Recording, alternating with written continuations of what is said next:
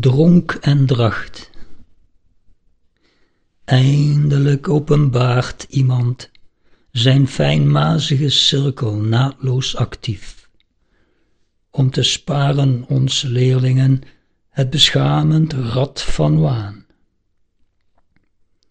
De dronk van gelofte, de dracht van armoe, zijn machtigen van nature ons tot oorzaakloos bestaan. Huldig deze goedheidsmens, in wiens mededogend arsenaal geen spatje praal of tover ieders heelheid hoedt.